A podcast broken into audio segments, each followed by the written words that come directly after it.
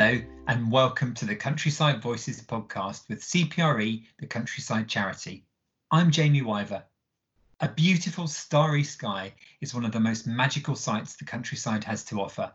But light pollution is stopping many of us from seeing the stars, and it also has a big impact on wildlife. In this episode, we'll be talking about the results of our annual star count and what can be done to reclaim our dark skies. We'll also be finding out more about the fascinating world of bats. Joining me today are CPRE's Emma Marrington and Joanna Ferguson from the Bat Conservation Trust. Good morning. Hello there. Let's look first at CPRE's star count. Back in February, we asked people to head outside, look up at the sky during a few days towards the end of the month when the moon was less bright, and find the constellation of Orion, the famous mythical hunter. We asked them if they could count the number of stars they could see within the sort of central rectangle of the constellation. Loads of people took part, and we were amazed by the uh, amount of people that really enjoyed it and got into it and were enthusiastic about it. We had groups of brownies and scouts and school children going out. I think we had over 2,400 people taking part. And one of the most wonderful things about the Star Count experience was the comments that we got back from people who'd gone out and counted those stars in the Orion constellation. Just a couple of examples for you. One person wrote in to say that they loved looking up at the beautiful night sky stars with their mum. It made them really happy and added an extra splash of happiness to their day. Another couple here Stars bring a little magic and majesty into our lives, brings a little perspective to things. Another one said, It got me to go and sit in my backyard for 30 minutes last night. It was lovely and peaceful. Otherwise, I'd have been inside watching TV probably. So it made a nice change, and it was fortunate that we had um, fairly clear skies on a couple of those nights, and people were able to get quite a nice view of the stars above. And there's something about it that I think boosts our kind of mental well-being, lifts our mood, makes us generally happy. Emma, is that one of the reasons it's important to have a, a really good view of a starry sky? Do you think? Absolutely. I mean, a, a dark starry sky is one of the most magical sights the countryside can offer. But you can also have a really good view of the, of the sky wherever you live, even in urban areas too. And it is part of, you know, its connection to part of our heritage and as you know, some of the people who commented said, you look up at the stars, and the stars have been that way for millennia. And so, is that connection to the past and creates such wonder, I think. And there's that cultural part of it as well, I suppose. People have used the stars for so many years to find their way yeah. or to dream up pictures in the sky and mm. boost the imagination. So it, it kind of has that appeal for all ages, I suppose. Oh, absolutely. I mean, when you actually think that, you know, people are, you know, and ships would have navigated by the stars, oh, you know, hundreds of years ago.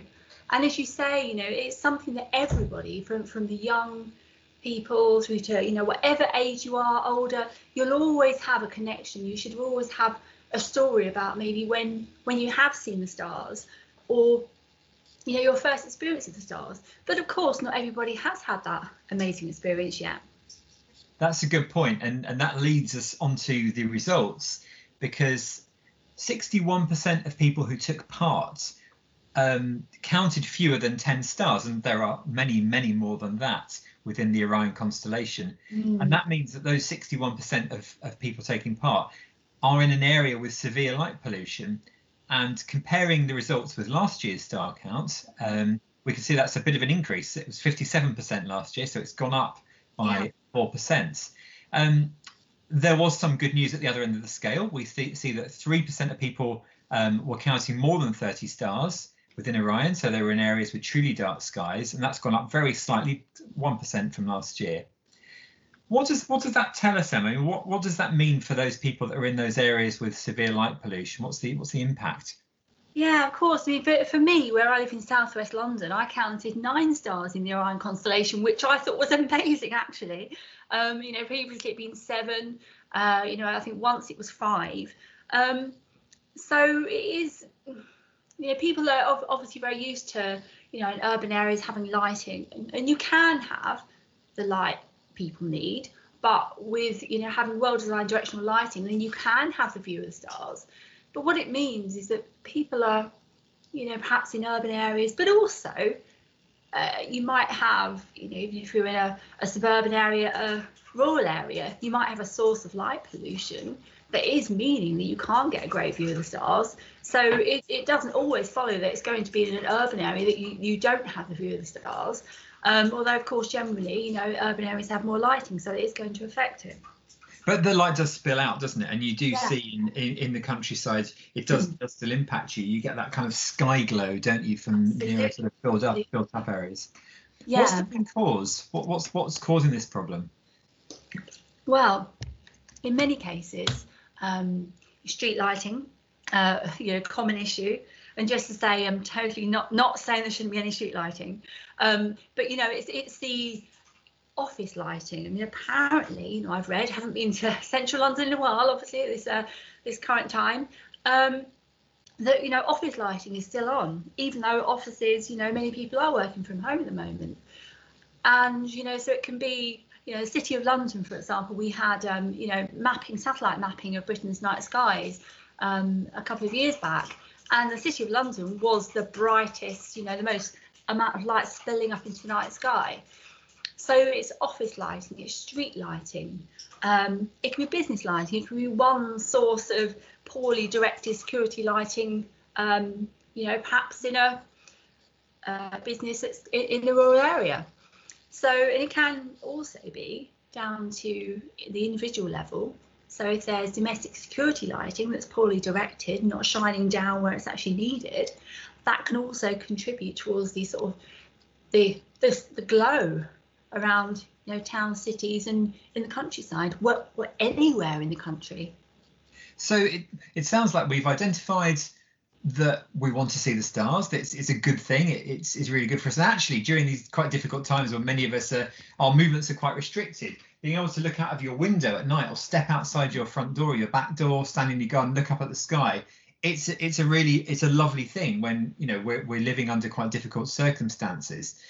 But but going forward, we want to be able to have those views of the stars. So how do we make this change, Emma? How do we get that lighting properly directed, sensibly used, so yeah. that we all enjoy that that wonderful view?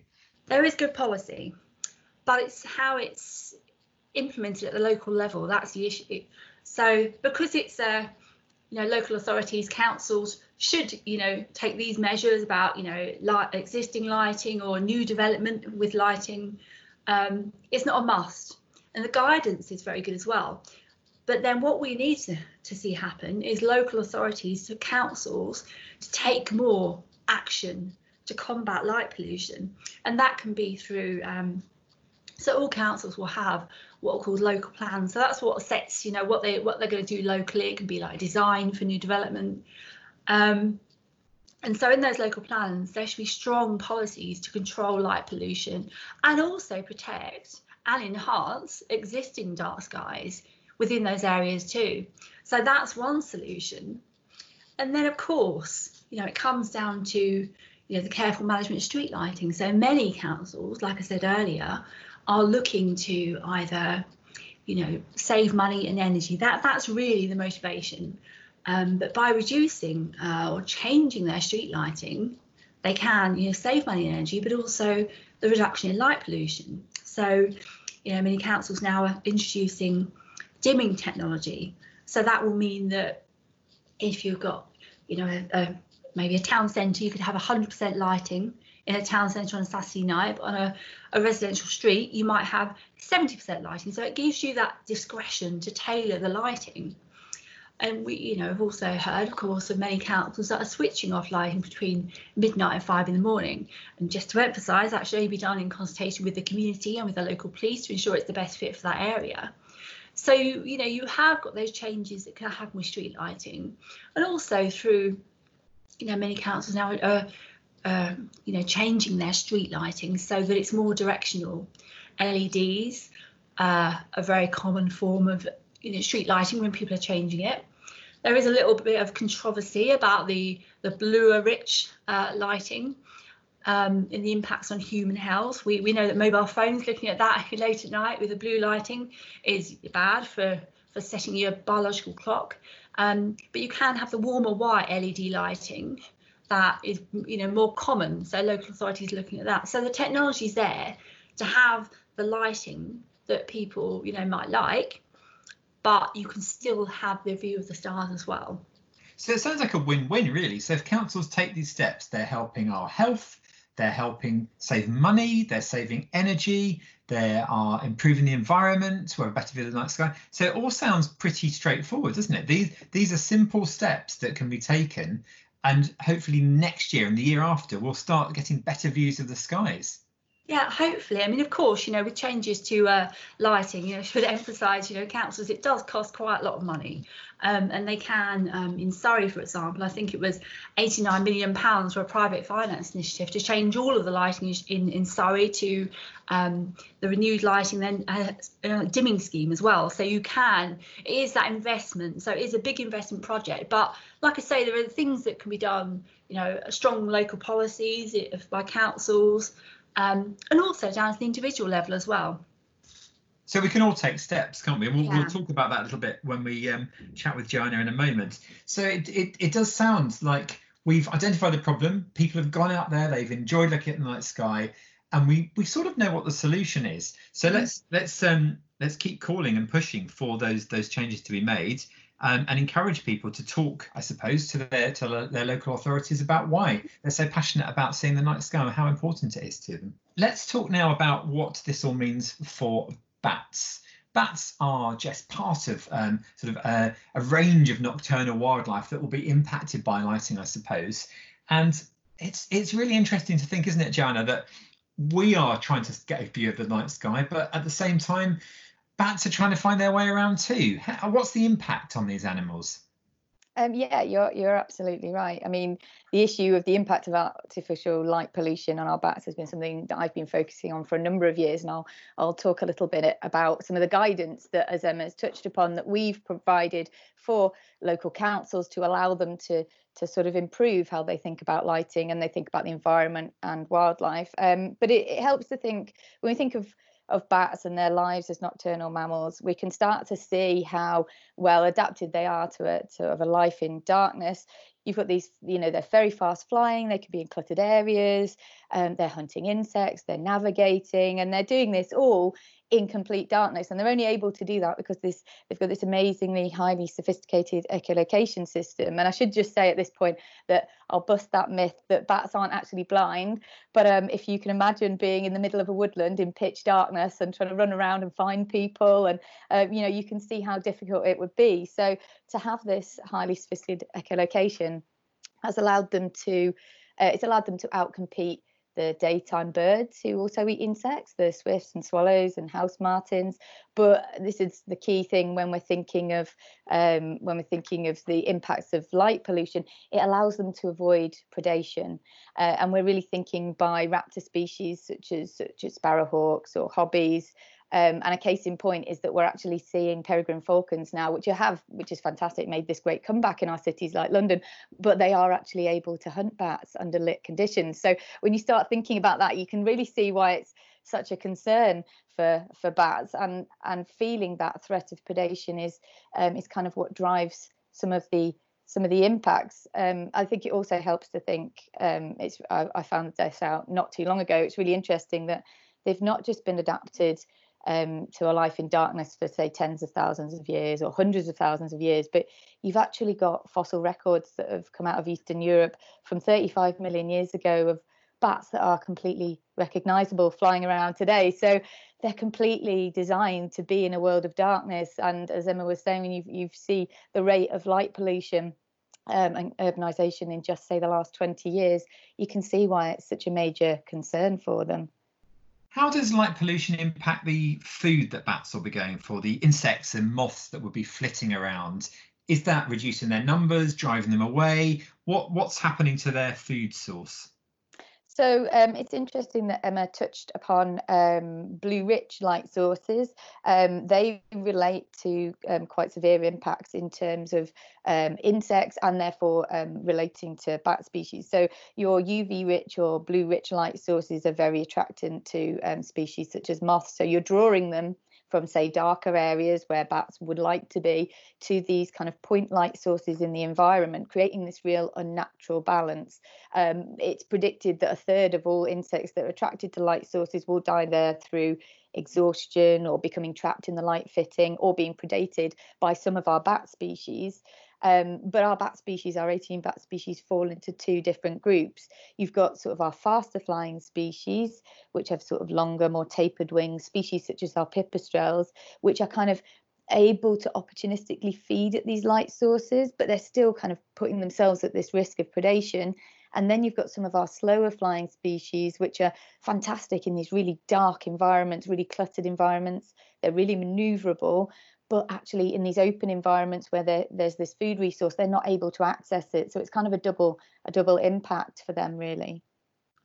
That sounds like it's it's getting really tough out there for the bats. What what can listeners do lighting wise and otherwise to help? We, we mentioned earlier that as individuals we can do stuff around our homes with security lighting. What what steps do you advise people take? Yeah so i think it is you know it's really important to say that yes this this is a global problem but there are you know things that we can all do. There's things at the development level such as emma's touched upon and the guidance that we've produced for industry but also um, individuals like you say um, for every homeowner they can be just mindful about where you put lighting. Um, we are obviously uh, you know our first message is really avoiding lighting um, but eh, we're thinking about avoiding unnecessary lighting. So understanding where bats might be in the environment or might be around buildings um, is really important. I should say that the place where they're most vulnerable, not surprisingly, is where they're roosting, where their females are roosting with their young, and and lighting can actually stop bats coming out at night for that big upswell of insects just after dusk. That's where they want to be. They want to be feeding. They want to, the mother bats want to be able to eat as much as possible to pass that food on to their babies. So lighting um, around roost sites isn't, you know, an absolute no-no and understanding, you know, where the dark habitats are that, that bats want to use and these great dark corridors through the environment and protecting those through doing things like, you know, Emma touched upon shielding that spill. Uh, making sure light is only used where it's needed. So on the path that you know you you want to to have for access rather than onto the nearby hedgerows or waterways. Um, and things like um, Emma touched on dimmed lighting, but you can have triggered lighting as well. Um, just being mindful, really, that the lighting's there for us when we need it, but when we're not there, that you've got these lovely dark environments for our nocturnal species. I think that's a really key point here that lighting should be here when we need it in the right direction, but not spilling out and affecting other people and, and, and other other other animals. Um, so bats are pretty much everywhere. Um, you can see them in urban areas, you can see them in suburban areas, you can see them out in the countryside.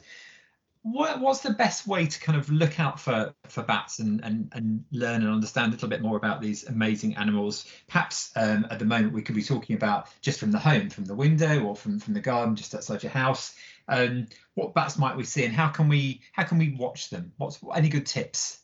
Um, yeah, you're absolutely right. We're very lucky in this country. We've got 18 species, um, but even in the middle of central London, I've been out recording bats, and we've got six species being recorded in and around Victoria Station, um, 12 of our species within the M25. So then, you know, we are in tough times at the moment. But one of the, you know, one of the great things is that bats are kind of we can bring them to us if we know what we're looking for. And I think a lot of people have probably seen bats without knowing it, which is really interesting when you start when you start looking into it. So we've actually adapted our sunset sunrise survey to now be done from the home essentially. Um, you can look out of your window from a balcony you can sit in your garden um, and it's it, either from sunset for an hour or an hour before sunrise and all you'll need is the form that you can download for free from our website and that's www.bats.org.uk you just need a pen or a pencil a torch and a watch. And um, there's some really great videos online to give you an eye um, out on what you might be looking for. And they're one of those things, once you get your eye in, you will start seeing them everywhere. These dark little corners of, of our green spaces, um, anywhere where there might be insects that bats will be will be popping up. And um, when you're kind of watching bats, there's there's an element of it that's really about listening, isn't there? Because you can with the, with the right equipment, you can you can hear them uh, much more easily than you can see them. Is there a, a, a what's what's the, what's the best way to go for that? I don't know if there's apps now that you can have on your phone, or whether it's best to get a bat detector. Well, how would you advise someone who's just getting into experiencing bats? What's the best kind of equipment or technology that they they might need to look out for? Yeah, I mean, the nice thing about the sunset sunrise is that it's it's entry level, so you don't actually need anything other than getting your eye in. But once you've become hooked, um, and a lot of people do, um, once they get started, there's some really great entry level bat detectors. There's some good resources on our on our website, um, and the very basic ones are essentially you're looking at tuning into their calls. So all of our bat species um, have different calls and kind of call signatures that start to give you an idea of what species we're listening to. So um, you know, a little bit of basic practice, especially in our cities. We've got um, things like our common pipistrelle and soprano pipistrelle, which are relatively easy to tell apart. Uh, and so the entry level bat detectors, you're listening to their echolocation calls that have been brought down to a level that we can hear them. Uh, there's other fancier bits of kit. Um, we've got some that plug into, um, you can plug them into your phones and turn your phones into bat detectors, which is quite cool. Um, and you're not just hearing them, you can actually start to see the calls, which are great for when I when I do bat walks, which hopefully will be, you know, we'll be coming back to soon, um, taking people out to to actually see the calls and actually really good for people who are maybe um, sometimes who, who can't hear as well. Um, so there's lots of different ways now. Technology is giving us a lot of different ways to plug into their into their world, which is fantastic. Have you got have you got a sound we can listen to today, Joanna, to, to hear what it sounds like coming through a bat detector? I can give that a go for you. Yes, um, our website has got all of our UK bat species, and we've got samples of their call on there. So um, again, as you're starting to learn, and we've got some really nice videos, you can start to match what you might be hearing out in the environment with what you might be seeing. So I'm just going to try and play the call now, and we'll see if you can hear it.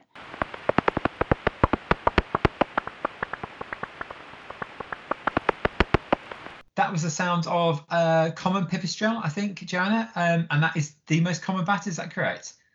Yes, that was a common pipistrelle. Um, the common and soprano pipistrelles are our two most common and widespread bat species, um, and we're talking about a bat of about four grams in size, um, so really tiny. Um, but uh, what I like about them is they're, um, you know, they're really resourceful. You'll find them throughout our cities and gardens, and their calls are um, are quite distinctively different from each other. So they're a really nice entry level bat to start learning about, and you get this kind of quite fat, splatty sound. I've had it described as on the bat detector. So yeah, really nice one to get started learning about those two species. Thank you very much. So a lot to think about there. The light pollution that impacts our view of the stars is also having a huge effect on nocturnal wildlife. Something to bear in mind definitely when we are thinking about lighting our homes, um, putting up security lighting, or indeed talking to local authorities and developers about the kind of lighting that we would like to see where we are. Emma, just going back to you for one last quick question. Mm. What's your um, what's your tip on um, perhaps engaging with those kind of local authorities or or local bodies when you want to try and have a bit of influence about about lighting? What what kind of approach do you recommend? Well, people, everybody can do something about this. So, um, if they want to lobby their local council, I'd probably say currently there might be diversion on other issues. Um, but when things get back to, you know, some new normal, you could start, um, you know, writing to your local MP if you're concerned about a particular lighting problem. If you've got, you know, perhaps a neighbour who has a, a poorly directed security light as well. That's actually um, a statutory nuisance, uh, domestic security lighting. So if it's causing a problem, if it's affecting your your home, if you're having to, you know, I've, I've heard of people having to move bedrooms in their in their house, get being told by local authorities to get thicker curtains. But as it's a statutory nuisance in the same way the noise is, it means that you can ask your local authority to investigate. They'll probably ask you to record the issue of, of lighting. But of course, you know, you could just go and, you know, pop to speak to your neighbour and say, can you actually look at this issue? Are you aware of this issue? Can you do anything about it? Um, but with local authorities, yes, of course. I mean, when when councils have um, reviewing their local plans, their their local you know documents for the area, you could try to influence those um, by commenting. Um, but you can write to your local authorities about any issues you have with light pollution. If it's a real problem and that you're not getting anywhere, you could consider writing to your local newspaper as well some some really good ideas there. Joanna's just pointed out that there is some guidance the um, Bat Conservation Trust produced with the Institute Institution of Lighting Professionals. So that's available online as well, isn't it, Joanna? Yes, it is. Yeah, we produced it in 2018, and it's a really nice guide to some of the research I've talked about, but then some of the technologies we've touched on um, and mitigation measures that though they do focus on bats, they also touch on a lot of the stuff that Emma's been mentioning, um, you know, controlling obstructive lighting, um, thinking about, like you're saying, thinking about your neighbours, because really what we're talking about is, you know, my focus is on bats, but we're talking about good light for the environment, and that includes ourselves, really. I think we exclude ourselves from that picture quite a lot, but we're all, you know, we're all trying to to cope with a highly lit world. So yes, um, you can download that guidance for free from um, our website. That's fantastic. Thank you both very, very much for contributing today. Some really, really interesting points. And thank you everybody for listening. You can stay up to date with the work of CPRE, the Countryside Charity, on our website, cpre.org.uk. And we're all over social media. You can follow us on Twitter at CPRE Look for CPRE, the Countryside Charity, on Facebook, and CPRE is also on Instagram. Thank you very much.